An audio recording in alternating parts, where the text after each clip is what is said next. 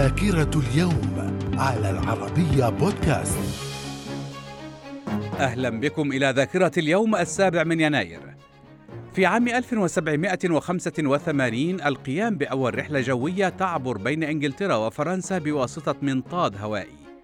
في عام 1797 البرلمان الإيطالي يتبنى الألوان الثلاثة الأخضر والأبيض والأحمر لتكون الألوان التي ترمز للعلم الوطني الإيطالي. من الذاكرة. في عام 1789 إجراء أول انتخابات رئاسية على المستوى الوطني في الولايات المتحدة.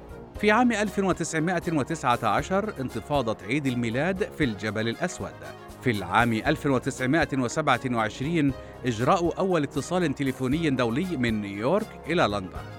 في عام 1953 الرئيس الأمريكي هاري ترومان يعلن أن الولايات المتحدة طورت قنبلة هيدروجينية. من الذاكرة. في عام 1959 الولايات المتحدة تعترف رسميا بحكومة فيدل كاسترو في كوبا.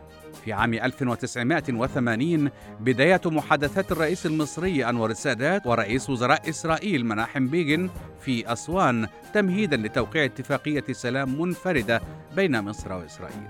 في عام 1984 مدينة صيدا تتعرض لهجوم إسرائيلي بالدبابات. من الذاكرة. في عام 1990 إيطاليا تغلق برج بيزا أمام الزوار بسبب اشتداد درجة ميله والخوف عليه من السقوط. في عام 2015 هجوم مسلح على صحيفة شارلي إبدو في العاصمة الفرنسية باريس يسفر عن مقتل 12 شخصا وإصابة عشرة أشخاص. من الذاكرة. ومن مواليد اليوم السابع من يناير في عام 1502 البابا غريغوريوس الثالث عشر بابا الكنيسة الرومانية الكاثوليكية.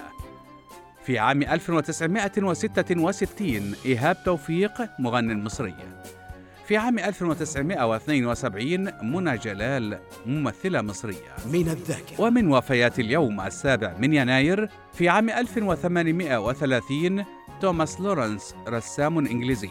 في عام 1989 هيروهيتو إمبراطور اليابان. في عام 2001 شارل حلو رئيس الجمهورية اللبنانية الرابع. في عام 2012 إبراهيم أصلان روائي مصري. وفي مثل هذا اليوم من كل عام يحتفل بعيد الميلاد عند الطوائف المسيحية الشرقية. إلى اللقاء.